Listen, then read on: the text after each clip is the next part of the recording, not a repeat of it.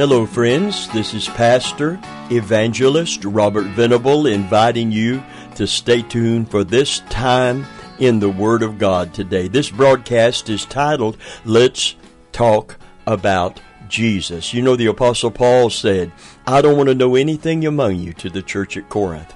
I don't want to know anything among you save Jesus and Him crucified. What He did at the cross for us was so powerful, so pertinent, so important. Paul said it is the literal centerpiece of the gospel, therefore the centerpiece of his ministry. We can easily if we're not cautious, get off into some tangent and get away from the central person and central power of the cross and the person who hung on it, Jesus Christ, and what we have now because of what he did then. Paul said, everything that you need, literally, I'll go ahead and say part of another scripture, everything that pertains to life and godliness. Hallelujah. We have in Jesus and His accomplished work at the cross. So, friend of mine, we're going to be talking about Jesus today. We may talk about Jesus in relation to the end times, to prophecy, to all kinds of different principles, but it's always about Jesus, and the answer is always Jesus. There was a song years ago that said Jesus is the answer for the world today. And oh, how important it is that we clearly understand and we rehearse again and again, just like we do through Holy Communion, that we have a spiritual communion with God that centers upon the finished work of Jesus at the cross. Hallelujah. Well, having said that, that's another whole message that I will never quit preaching as long as I have breath. I want to talk about Jesus today in relation to uh, answered prayer. Amen. God is listening, so pray. This is the second edition in this teaching and the text that we're using is coming actually several scriptures from the book of Psalms, beginning with Psalm 34, verse 15 through 19. We're going to read it again today. Amen. Uh, and I want to make a statement before we read this scripture. Someone has said, and I believe very accurately, that Satan trembles when he sees the weakest Christian on their knees. You see, the enemy of our soul indeed knows the power of prayer. He probably knows it better than we know it as Christians because he knows that God is a prayer answering God. And he knows when God's people pray, we are using spiritual weaponry. You see, the Bible said in Ephesians 6, beginning with verse 10, it simply says that we do not argue against flesh and blood, but powers and principalities and spiritual wickedness in high places and the rulers of the darkness of this world. Wherefore take unto yourself, take ye the whole armor of God. And it enumerates every piece of spiritual armor that God has made available to you and to me that we might win this battle over these very, very powerful forces. But nothing compared to the power that is available to you and me if you're a Christian today. But at, as you go down through the verses, Ephesians 6:10, we have the enemy the devil and all of those cohorts and all of those working with him, demonic powers and rulers of the darkness of this world. And then we have the armor.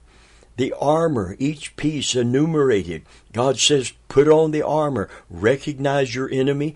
Put on your armor. And then next, it says, praying with all prayer and supplication for me and all the saints. Paul said, this armor is not just for your little personal victory in some area. It is for a cosmic victory. It is for the kingdom of God being able to influence in the midst of a sin darkened, Satan influenced world that God's light and Christ's life and God's kingdom would would still outshine the, the darkest, darkest uh, of of efforts of the enemy to keep men and women in his prison house of darkness. You know, the Bible said the God of this world has blinded the minds of men lest they would see the glory of the gospel and be saved.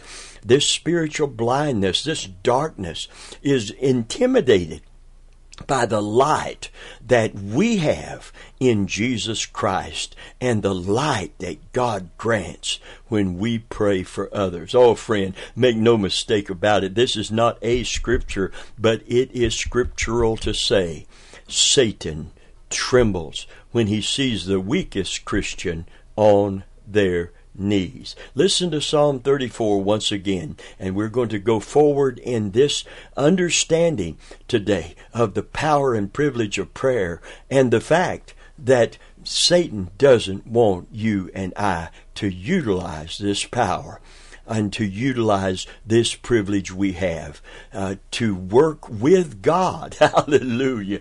Amen. Listen to what it says. The eyes of the Lord are upon the righteous, his ears are open to their cry. The face of the Lord is against them that do evil, to cut off the remembrance of them from the earth. The righteous cry, and the Lord heareth, and delivereth them out of all their troubles. The Lord is nigh to them that are of a broken heart, and saveth such that be of a contrite spirit. Many are the afflictions of the righteous, but the Lord delivereth him out of them all. Oh, friend of mine, God's promise to hear and to answer prayer. God's promise to respond to us. God's commitment to watch over us so that we don't have to get his attention when we pray. We don't have to inform him of our need except to let him know that we're trusting him for it. His eyes are already on us and his ears are open to our cry. That's why the title of this teaching is God is listening. Pray. God responds to our cry and brings deliverance. You see, our enemy knows that if we do not despair, our God will not fail to deliver us. It's vital then that we pray even when we don't see any hope in the natural, that we still hold on to God. One Christian woman prayed for strength to keep praying, and this is what she said. Lord, it doesn't matter how willing my spirit may be, my body is still a prisoner to the law of sin at work within me. I need your strength to overcome. Lord, let me not sleep when I'm in need of strength. Help me to have the desire in my heart to pray continually. You see, that's what it means. To pray without ceasing is not to walk around the grocery store mumbling a prayer. Although you can pray in the grocery aisle, I would strongly suggest that you you do it in a way that doesn't just make you look like you know some crazy person. Talk to god but people will not understand if you pray some powerful out loud prayer. Listen to me carefully. Have you ever watched a bird sleeping on its perch and never falling off? How does it manage to do this? The secret is the tendons of the bird's legs. They are so constructed that when the leg is bent at the knee, the claws contract and grip like a steel trap. The claws refuse to let go until the knees are unbent again. So the bended knee gives the bird the ability to hold on to its perch so tightly. From sleeping birds, we can learn the secret of hanging on to a life with God. That secret is in the knee bent in prayer. And I'm not just talking about the posture of your body, but the posture of your soul and your spirit and your mind. It is only when we bend our knees before God in prayer that we can hang on to a life with Him. Praying without ceasing means never, never, never, under any circumstance, giving up on God by not praying to Him. Continuing to pray Hallelujah. Prayer is much more than just mixing faith with our request in order to get an answer. Prayer is an expression of our total dependence on the Lord for our very existence. Prayer is making God our total source of supply for our greatest needs and deepest desires. Prayer is our lifeline, literally, our help line, our safety line. When we cry unto our God, He will not let us fall. That's why the enemy of my soul, the enemy of your soul, fights us so hard on this particular issue. You know, when I left uh, uh, my job, my vocation to become a full time minister years ago, I left a career with Tampa Electric Company, a very lucrative career if I had stayed with them, with a good retirement program and, uh, and a decent salary. But when I left that company to take a, a little church in a in, in a tough part of town with a bad reputation and to trust the Lord I thought, you know, I'm going to look so forward to having so much time uh, to spend in prayer and study of the Word of God. Oh, I wanted to, I could see myself in the church office, uh, just talking to God and, and, and underlining, underscoring first for myself and then to have a sermon for Sunday to, just to be able to spend time with God and in the Word of God. And invariably, every time I set myself to pray, it's an amazing thing. Every time I set myself to pray, that's when the phone would ring. That's when a knock would come at the door. I'd lock the church doors, take the phone off the hook, and, and I'd hear a horn blowing outside. And I would go to see what the commotion was, and someone saw my car sitting behind the church where I parked. I didn't have to have a reserve for pastor. I parked by the dumpster out back, and, and we, we, our church was near the Hillsborough River, and people would catch fish and clean them, and and they would come without authorization, of course, and and and dump uh, the the residue in our dumpster. Uh, it wasn't a pleasant smell in the summer, in particular, any time, but in the summer. But they would see my car, and they would say, uh, they would say, "He's there." I want to talk to him. I got him now. And I didn't mind setting up a time to counsel, a time. And I wanted to be open and, and accessible and available. But I found that without the person knowing it that wanted to talk to me, that it was interrupting something so vital, so important. And that is a time of prayer. You know, Jesus taught when you pray, enter in to your closet. Go to that place where you don't have the cell phone. You turn it off or you turn it on vibrate. Go to that place where you have some time that, that you feel will not be interrupted. Go to that place where you can sit down, focus on God's greatness, graciousness, and goodness, and talk with Him. Hallelujah. In prayer.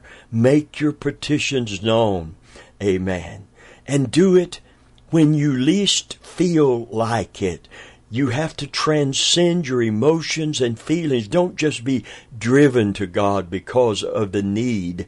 Be drawn to God because He invites you into His presence. He invites you to honor Him by making Him your source and expressing that faith primarily in never ceasing to pray and believe Him. You know, the scripture said, whatever we ask in prayer believing, we shall receive. It starts with prayer, not believing essentially. It starts with a relationship with God whereby you spend time speaking with Him and to Him. Not just petitionary, not just supplications, but just saying, Lord, I love you.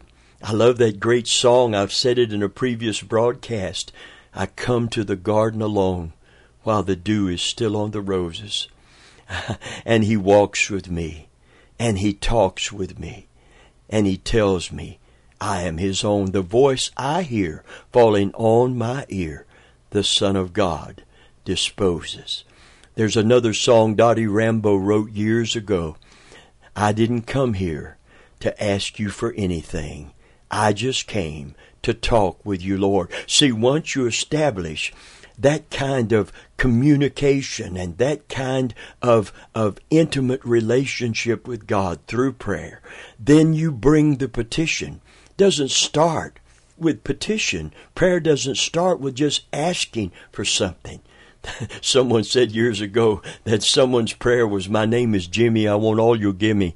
And that may be uh, a, a, a shortened version of many people's prayer posture and attitude. Running into the presence of God when there's a crisis, running out of the presence of God when everything smooths out. Oh, friend of mine, in prayer we should be praying. And then we bring our supplications. Our Father which art in heaven, hallowed be thy name. And then give us this day our daily bread. Friends of mine, the devil does not want you and I to pray.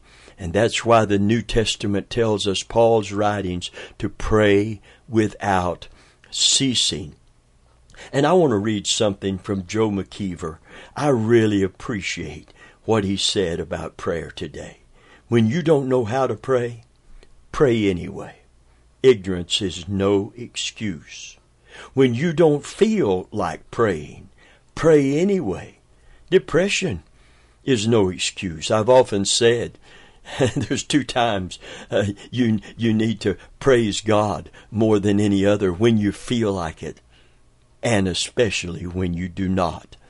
And friend of mine, that same truth applies to prayer. You should pray when you feel like praying, and you should especially pray when you do not. You see, God is not just turning his ear to you when you're on a mountaintop filled with faith, praising his name. God turns his ear to you, especially when you are in the deep, dark valleys of life.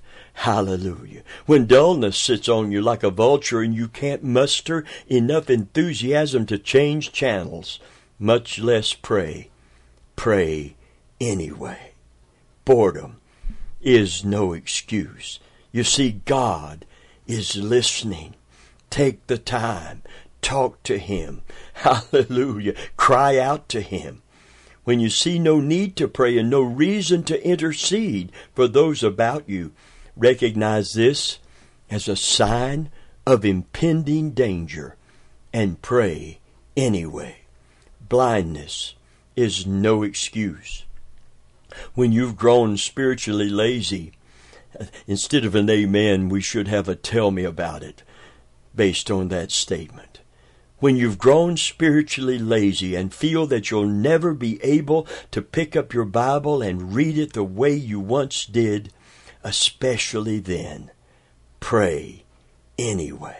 Laziness is no excuse. When you don't understand what the big deal is about prayer, and you think it's overrated because it never did you much good, listen carefully. The devil's counting on you, pushing it aside, laying it aside, not believing that God is listening, therefore nothing is going to occur. Listen, you need to pray anyway. Immaturity is no excuse. And when you're too tired to remember your own name, and you know God will understand if you don't pray, friend, pray anyway.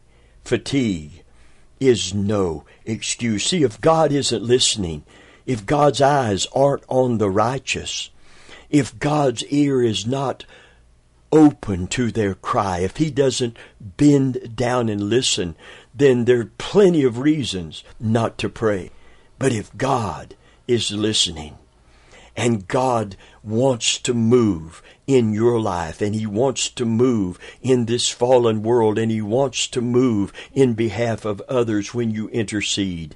Oh, friend, we need to pray anyway. When you're embarrassed, to be back before God, confessing the same sins, admitting the same failures. Come on and pray anyway. Shame is no excuse. Oh, friend, when you've been unfaithful and you know it and you feel the burden of guilt that makes you want to run and hide under the porch, pray anyway. Sin is no excuse. You know, the Bible said if we say we have no sin, we lie and do not the truth. But if we confess our sin, He is faithful and just to forgive our sin and cleanse us from all unrighteousness and all iniquity. You see, God is faithful because He loves us and Christ has paid the price for our forgiveness. He's justified in forgiving us because our forgiveness is based on the finished work of Jesus at the cross. Our sin was judged in Him on the cross so that we might be forgiven when we ask for it. And the devil wants us to stay under the condemnation of our faults and our failures, and yes, our sins. But when our sins are forgiven and forsaken through repentance, I want you to know that the devil cannot point his accusing finger at us anymore. And when the enemy can't accuse us any longer, and therefore our conscience doesn't accuse us anymore, we have confidence toward God. We have faith in God. And the reason we have such an incentive to pray is because we believe that God is listening, will hear, and will answer. Sometimes there's a time period between the time we pray and the answer. So the scripture said in Hebrews 10, I believe somewhere around verse 32 and on down, it says, But you have need of patience that after you've done the will of God, you might receive the promise. Hallelujah. Cast not away, therefore, your confidence, which hath great recompense of reward. For he that shall come will come, and he will not tarry. In other words, in his timing, God will show up and God will show out. Hallelujah. And Satan is counting on you and I giving up on God, therefore giving up on prayer. Literally casting away our confidence. And you know the scripture said if we ask, this is the confidence that we have in Him and it involves prayer and the consistency of our prayer life cast our our confidence should never be cast away. This is the confidence that we have in him. If we ask, here's prayer, anything in his will, he heareth us. And if we know that he heareth us, we have the petition that we have desired of him. That's why we are encouraged to never give up on God. Therefore, never quit utilizing the power and privilege of prayer in our life. Praise God. Amen. Unbelief is no excuse. Unbelief is no excuse. we can bless ourselves immeasurably by rescuing our prayer life from bondage to our emotions and our circumstances. There is no time and there are no conditions in which prayer is not essential and necessary, not helpful and not the right thing to do. So we need to pray anyway. Sin is no excuse. When a nagging voice of the enemy keeps telling you there's no God, even if there were, he'd never have anything to do with a nothing like you. Pray anyway. If there's a sin issue, as a Christian, confess it before the Lord. And so forsake it that you might be forgiven and restored. And take that power away from the enemy of your soul, the accuser of the brethren, and take that power away from your own conscience that God initially used to convict you of sin so that you would seek a Savior. Oh, friend, when that conscience is sprinkled from evil, from the guilt and shame, and we can come before the throne of God knowing that He accepts us in the beloved. He receives us. Hallelujah. You know, the Bible said if our hearts condemn us, God is greater than our hearts and knoweth all things. But if our hearts condemn us not, we have confidence toward God. Hallelujah. Praise God. Satan wants you to quit praying, friend, and give up. God wants you to keep praying and get up. Hallelujah. You may have been knocked down. I challenge you today to pray and get up. Praise God. Whatever it is that is in between you and God, it can be resolved. The prayer of repentance can take care of sin in your life that stands between you and God. Get that barrier to blessing out of the way because God is listening. Pray.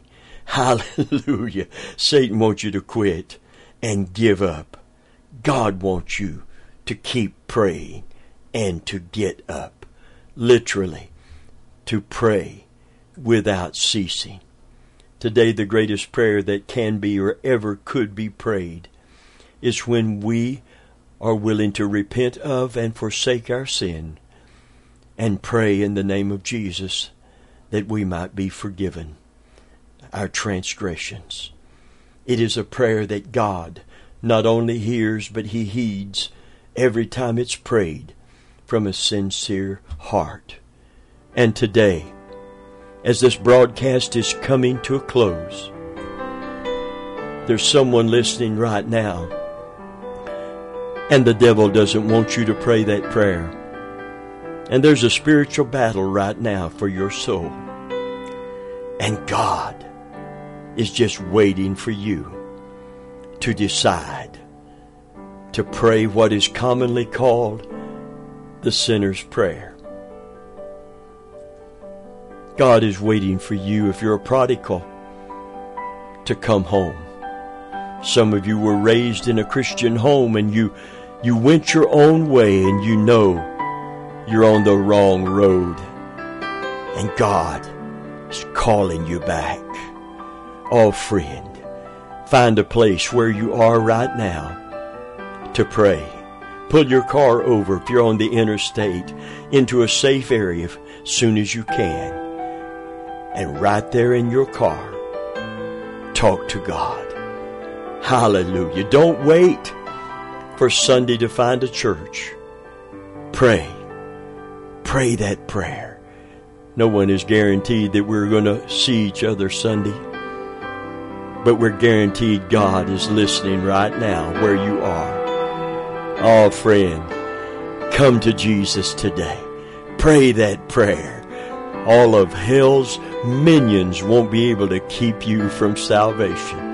And if you're a Christian today, pray anyway. Pray like you've never prayed before because we need God now like we've never needed Him before. And come back next week and let's talk about Jesus.